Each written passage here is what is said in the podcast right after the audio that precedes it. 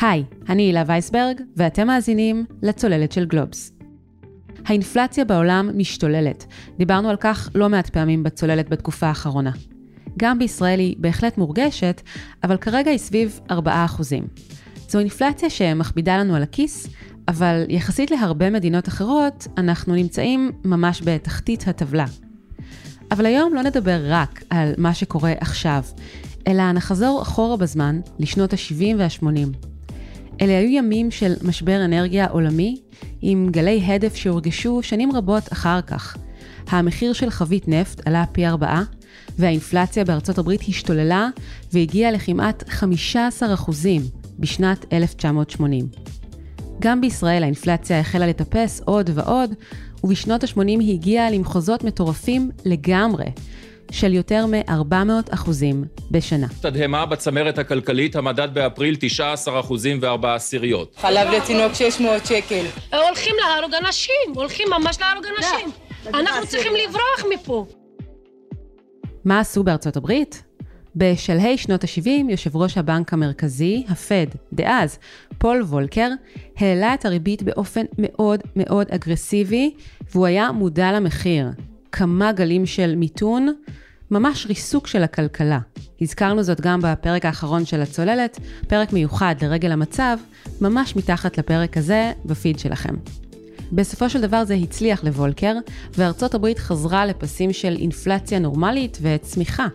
השם של התוכנית הזו היה ההלם של וולקר, וגם בישראל, כמה שנים אחר כך, יישמו תוכנית של טיפול בהלם.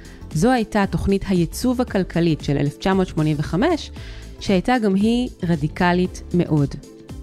ועכשיו, כשהאינפלציה בארצות הברית שוב מטפסת, והריבית שם בעלייה תלולה, נשאל מה דומה ומה שונה בין שנות ה-70 לבין היום, גם בעולם וגם כאן, אצלנו בישראל. ובמילים אחרות, נשאל האם מופע שנות ה-70 עלול לחזור על עצמו עוד הפעם? שלום גיא בן סימון, כתב המקרו ובנק ישראל של גלובס. שלום מילה. אז היום אנחנו חוזרים על ההיסטוריה כדי לתהות לגבי ההבדלים בין אז להיום. נתחיל עם העבר. מה קרה בשנות ה-70 ובשנות ה-80 בארצות הברית ובישראל בגזרת האינפלציה? כלומר, עליות המחירים. בוא נתחיל אה, ולדבר על מה שקרה בישראל. החל אה, משנות ה-70 הממשלה החלה לממן את הגירעון בתקציב באמצעות הלוואות מקומיות אה, וחיצוניות הלוואות הכספים אה, מקורות אה, מקומיים הביאה לגידול באמצעי התשלום שהועמדו לרשות הציבור, ובעצם אה, זה מה שהביא לעלייה באינפלציה, זאת אומרת הייתה פה אינפלציה עוד לפני האינפלציה העולמית שהתגלגלה בשלב מאוחר יותר. עוד קודם במלחמת יום הכיפור הוצאות הביטחון היו כבדות, ומלחמת יום הכיפורים בעצם הייתה משבר פתאומי שיצר בין היתר גם משבר כלכלי חמור. חלק מהעובדים הם גויסו לתקופות ממושכות, אה, היה מיתון חמור בשנת 1974 וגם בשנים שאחריה. הממשלה המשיכה לקחת הלוואות לצורך מימון הגירעונות, ובסופו של דבר הוצאות הצבא והביטחון אה, עלו עוד יותר. גובה החוב הפנימי של מדינת ישראל עמד על אה, סביב ה-20% מהתמ"ג בשנת 64, הוא הגיע לשנת 76 כבר ל-60% מהתמ"ג, אפילו לא יותר מזה. והכובע החוב החיצוני עלה כבר מאזור ה-77% מהתמ"ג בשנת 73 ליותר מ-100% בשנת 76. ונזכיר שבאותה תקופה תקציב הביטחון עמד על כ-25% מההוצאה הציבורית, תשלומי העברה, שזה אומר הקצבאות למעוטי יכולת אה, עלו משיעור של אה, סביב ה-5% בהוצאה הציבורית בתחילת שנות ה-60 לאזור ה-16% בהוצאה הציבורית, אחרי מלחמת יום הכיפור, אז בגדול המלחמה האיצה פה את uh, האינפלציה שכבר הייתה. כן, אנחנו גם מדברים על רצף של מלחמות, מלחמת ששת הימים 67, שבתקופה הזו האוכלוסייה כאן בישראל uh, כמעט מוכפלת, אחר כך מלחמת יום הכיפורים, שבאמת uh, נצרבה כאן uh, כטראומה, הוצאות הביטחון uh, גדלות מאוד, וגם יש לכך כמובן uh, ביטוי uh, בכלכלה כפי שציינת, ופחות או יותר במקביל מתחיל להתפתח uh, משבר האנרגיה העולמי. טוב, אז משבר האנרגיה העולמי או משבר האנרגיה של שנת 1973 הוא משבר שפרץ אה, לפני מלחמת יום הכיפורים, הוא החמיר בעקבות המלחמה, ארה"ב נקטו אה, בנשק הנפט אה, תוך כדי צמצום אספקת הנפט לעולם המערבי, ובעצם בכל המדינות שגם תמכו בישראל, בהן ארצות הברית כמובן, אז אם עד שנת 1973 אירופה היווה את מרבית הנפט מהמדינות שחברות בארגון אופק, כמו ערב הסעודית, איראן, עיראק, אפילו ונצואלה ואיחוד האמירויות, אספקת הנפט הייתה סדירה לפני המלחמה, לאחריה אנחנו עדים בעצם חוסר בנפט זמין, מה שבעצם גם העצים את יכולת השימוש בנפט כנשק פוליטי, ובעצם העולם כולו שילם על כך בעלייתה של האינפלציה. אז צריך לציין שבעקבות המלחמה אז uh, המפיקות הנפט uh, הטילו חרם ומלבד זאת הם גם העלו את המחיר משיעור של שני דולרים לפני המלחמה עד ל-40 דולר לאחריה. כאן הכוונה היא למחיר לחבית נפט. נכון, אז כתוצאה מכך שותקה התחבורה במערב אירופה וזו שבאמריקה הצפונית גם לא ממש תפקדה. מפעלי התעשייה חדלו לעבוד, חברות כלכליות גם ספגו עלויות כבדות בייצור. אנחנו גם עדים אולי לשידור חוזר, מה שצפוי לקרות באירופה בקרוב בגלל הגז הרוסי, אז גם אז בזמנו היה קשה לחמם את הבתים דווקא בעיצומו של החורף. כן, אם אנחנו רוצים ככה קצת לתת נתונים, אז בתקופה ההיא האינפלציה בארצות הברית הגיעה ל-13 אחוזים, בחישוב שנתי בסוף שנות ה-70, בבריטניה הגיעה ל-25 אחוזים. זה הרבה הרבה יותר מכפי שאנחנו רואים היום, אבל אין ספק שזה מזכיר משהו מהמגמות שאנחנו uh, מכירים גם מעכשיו. בישראל בכל מקרה האינפלציה הושפעה מהרבה מאוד גורמים, כשמשבר האנרגיה היה רק אחד מהם. בואו נשמע עכשיו את דוקטור דניאל שיפמן, מומחה להיסטוריה כלכלית מאוניברסיטת אריאל, שמתאר את השתלשלות העניינים בתקופה ההיא. כשפרצה מלחמת יום כיפור באוקטובר 73, האינפלציה הייתה כבר מעל 20 אחוזים. בשל מנגנון תוספת היוקר, היצרנים נפגעו פעמיים. פעם אחת על ידי עליית מחירי האנרגיה שהם צרכו, ופעם שנייה על ידי תשלום תוספת היוקר לעובדים שלהם. עם זאת, חשוב לציין שהאבטלה הייתה מאוד נמוכה בשנות ה-70.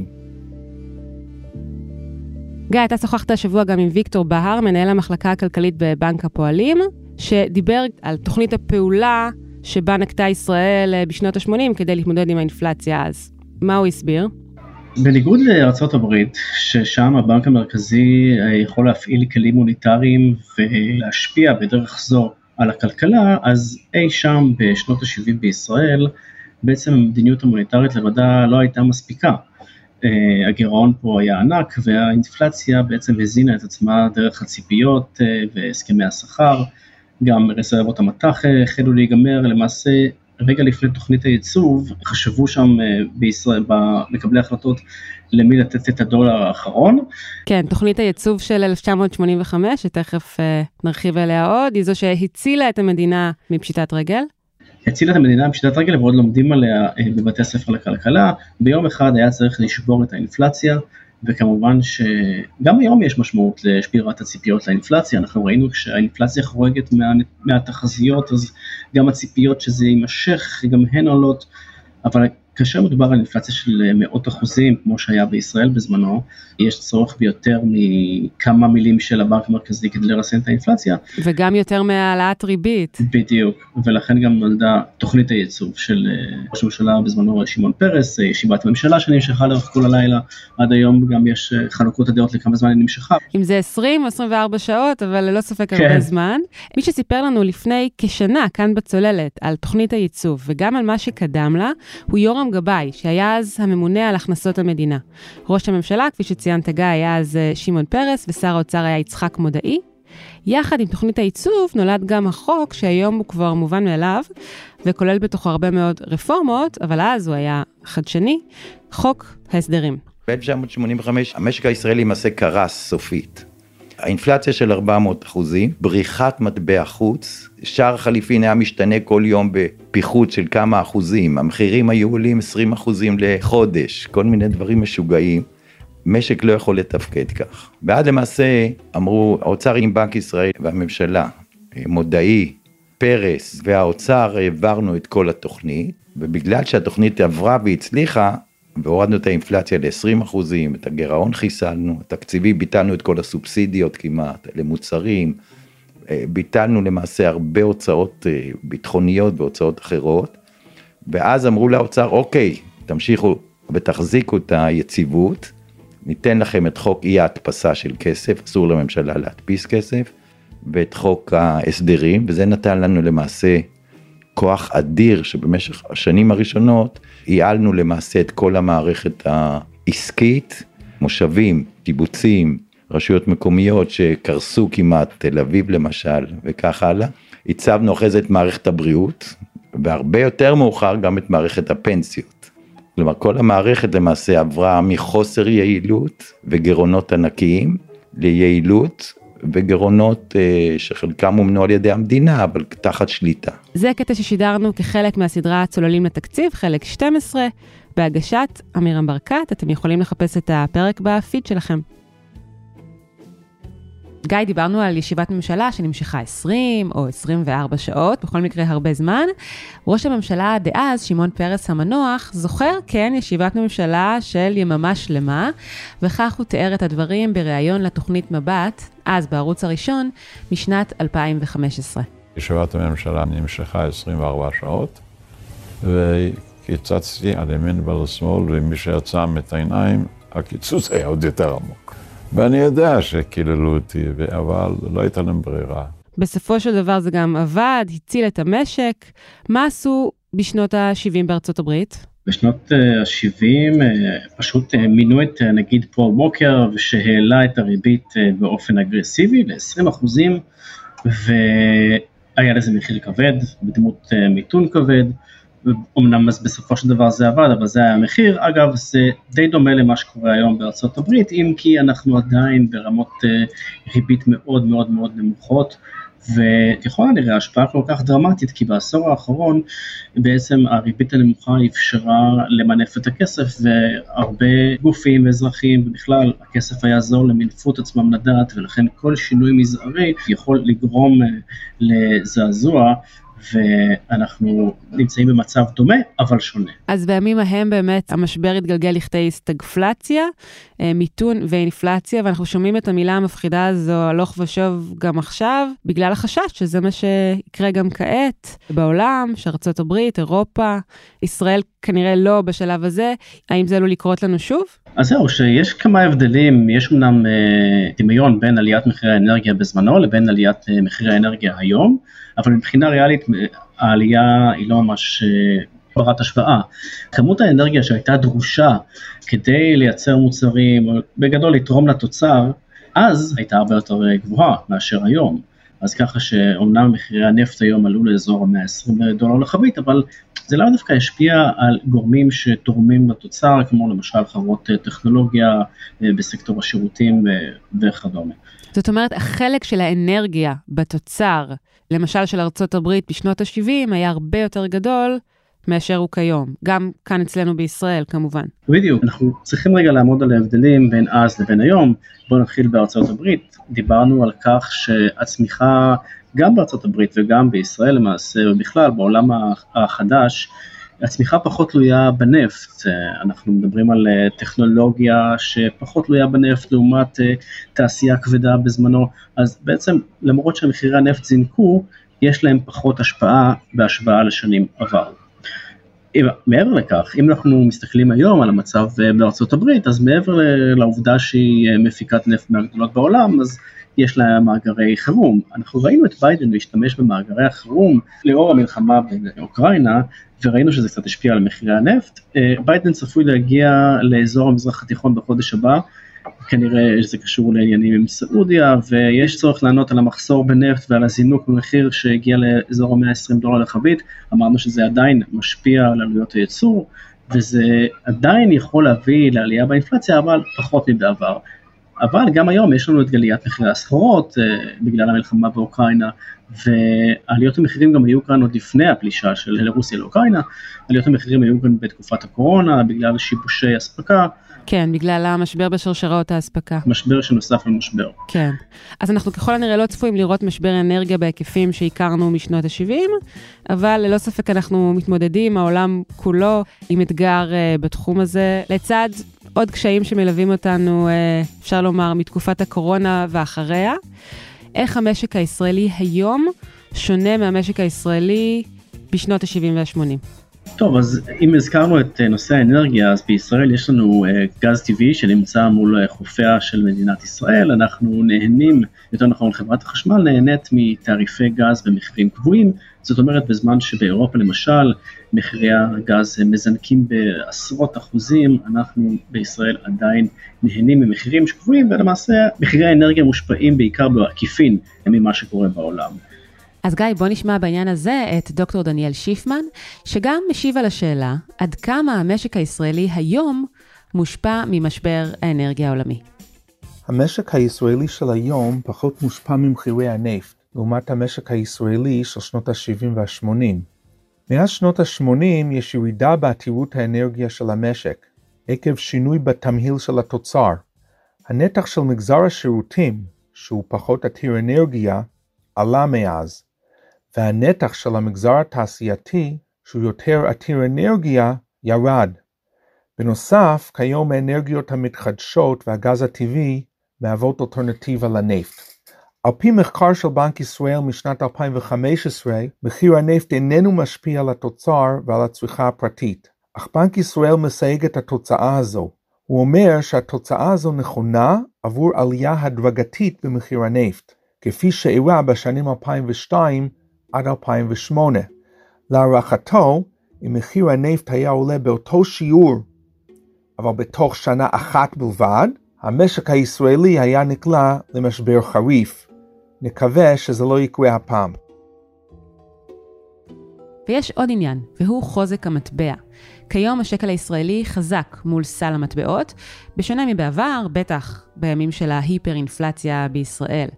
במצב של שקל חזק, היבואנים, שהם מוכרים בשקלים אבל משלמים בדולרים, יכולים לשלם פחות על מוצרים, ואז גם למכור אותם יותר בזול. ובאמת התחזקות השקל בלמה עד עכשיו את עליות המחירים של המוצרים שמגיעים מעבר לים. אבל באחרונה רואים את הדולר מרים ראש ומתחזק שוב. גיא, עד כמה המגמה הזו של התחזקות הדולר עלולה להאיץ את האינפלציה בישראל. נכון, אז כוחו של השקל בבלימת עליות המחירים הולך ופוחת ככל שהדולר מתחזק בעולם. הדולר מתחזק בעולם מהסיבות של טלטלה בשווקים, אה, שבעצם הבריחה את המשקיעים לנכסים בטוחים. הדולר האמריקאי, למרות הדפסות הכספים, עדיין נחשב כנראה למטבע החזק בעולם, נחשב לנכס בטוח, ולכן גם ראינו שהשקל אה, נחלש בכמעט עשרה אחוזים מתחילת השנה מול הדולר האמריקאי. אז מתחילת השנה אפשר לומר שכוחו של השקל בבלימת אה, עליות המחירים אה, של המוצרים המיובאים הולך ופוחת. השאלה אם המגמה תתמתן, אז נזכיר את האקזיטים של חברות ההייטק שהכניסו הרבה דולרים ארצה וגם הביאו להתחזקות השקל בשנים האחרונות. יכול להיות שהמשבר הנוכחי שפגע בחברות הצמיחה אה, בהן חברות הצמיחה הישראליות, חברות ההייטק הישראליות, בעצם יביא לכך שיהיו פחות אקזיטים, או אולי בשווים פחות אה, גבוהים כפי שהיו בתקופה האחרונה, ויכול להיות שהכוחות הללו שפעלו להתחזקות השקל, גם הם ילכו ויתמעטו. מצד שני, ראינו שבנק ישראל אה, התערב בשנה שעברה בשוק המטח ב-35 מיליארד דולר, והוא רכש דולרים בשוק על מנת למתן את התחזקות השקל, כדי לסייע ליצואנים. אבל בתחילת השנה הוא כבר הדיר את רגליו משוק, משוק המטח, ונתן בעצם לקוחות השוק לעשות את שלהם, בעיקר בגלל הפערים בין הריביות בארצות הברית לבין הריביות בישראל. פער בריביות, זאת אומרת שהריבית בארצות הברית גבוהה מזו שישנה בישראל. נכון, אז ככל שהפער הזה מתרחב או מצטמצם, אז ככה השינוי הוא בהתאם. כלומר, הכסף עובר אל הדולר, יותר רוצים להשקיע בדולר, כי אפשר לראות שם יותר תשואה. נכון, כן, על פניו על פי ספרי התיאוריה זה המצב, זה לא שמחר, בגלל שהריבית שם עלתה בעוד uh, פסיק, אנחנו, אני ואת נלך להפקיד את הכסף בדולרים, אבל כשמדובר בחברות ענק, אז סדר גודל הוא קצת אחר. גיא, אני רוצה לחזור לאינפלציה בישראל היום. זו אינפלציה שנובעת בחלקה, כן, גם ממה שקורה בעולם, המשבר בשרשראות האספקה ומשבר האנרגיה. אבל ישנם רכיבים נוספים. מה הם הרכיבים האלה? יש לנו את מחירי המזון שתורמים לעליות, מחירי התחבורה ומחירי בתי המלון שהציגו עליות uh, ותרמו לאינפלציה. וכל אלה דברים שאנחנו מכירים מקודם, מהשנים האחרונות. נכון, אבל עדיין בעצם האינפלציה פה היא נמוכה, uh, בהשוואה למדינות אחרות במערב, אנחנו בעצם למעשה בתחתית הרשימה. מבין המדינות המפותחות, אבל כמובן זה לא אומר שאפשר לנוח חזרה עד אופנה. את יודעת, דיברתי השבוע גם עם עוד כלכלן בכיר מ-BDO, והוא אמר לי שלולא המלחמה באוקראינה, אז כבר בישראל היינו רואים ירידה באינפלציה. לטענתו, חלק ניכר מעליות המחירים נובעים בעצם מגורמים שאינם בשליטתם של ישראל, עליית מחירי הסחיטה והסחורות, מחירי ההובלה, אז אמנם ישראל לא חשופה ישירות אה, לזינוק מחיר הגז הרוסי, אבל מחירי התובלה שמושפעים מעלייה במחיר הנפט, כן יש להם ביטוי. אז לדבריו יכול להיות שהיינו רואים קצת התמתנות, גם בנק ישראל אגב צופה התמתנות בקצב האינפלציה בחודשים הבאים, באמצע 2023, אבל מצד אחד יש לנו פה אתגר שמביא אותנו גם למה עושים עם הריבית, במצב כזה שאם אתה מעלה ריבית אה, בישראל אתה לא בהכרח מבטן את הגורמים מהעולם. שמביאים לאינפלציה. זה גם מצב שדומה לארה"ב, זאת אומרת, אם אתה מעלה את הריבית, אתה לא תפתור את בעיות שרשרת האספקה בסין, שגורמות לשיבושים, אז זה איזושהי משוואה מאוד מאוד מורכבת. ימים לא פשוטים לקברניטי הבנקים המרכזיים בכל העולם. גיא, לסיום, עד כמה גם אנחנו בישראל צריכים לחשוש ממיתון שעלול להתקרב אלינו? טוב, אז נזכיר שמיתון מוגדר כירידה בצמיחה, התכווצות התוצר במשך שני רבעונים רצופים לפחות.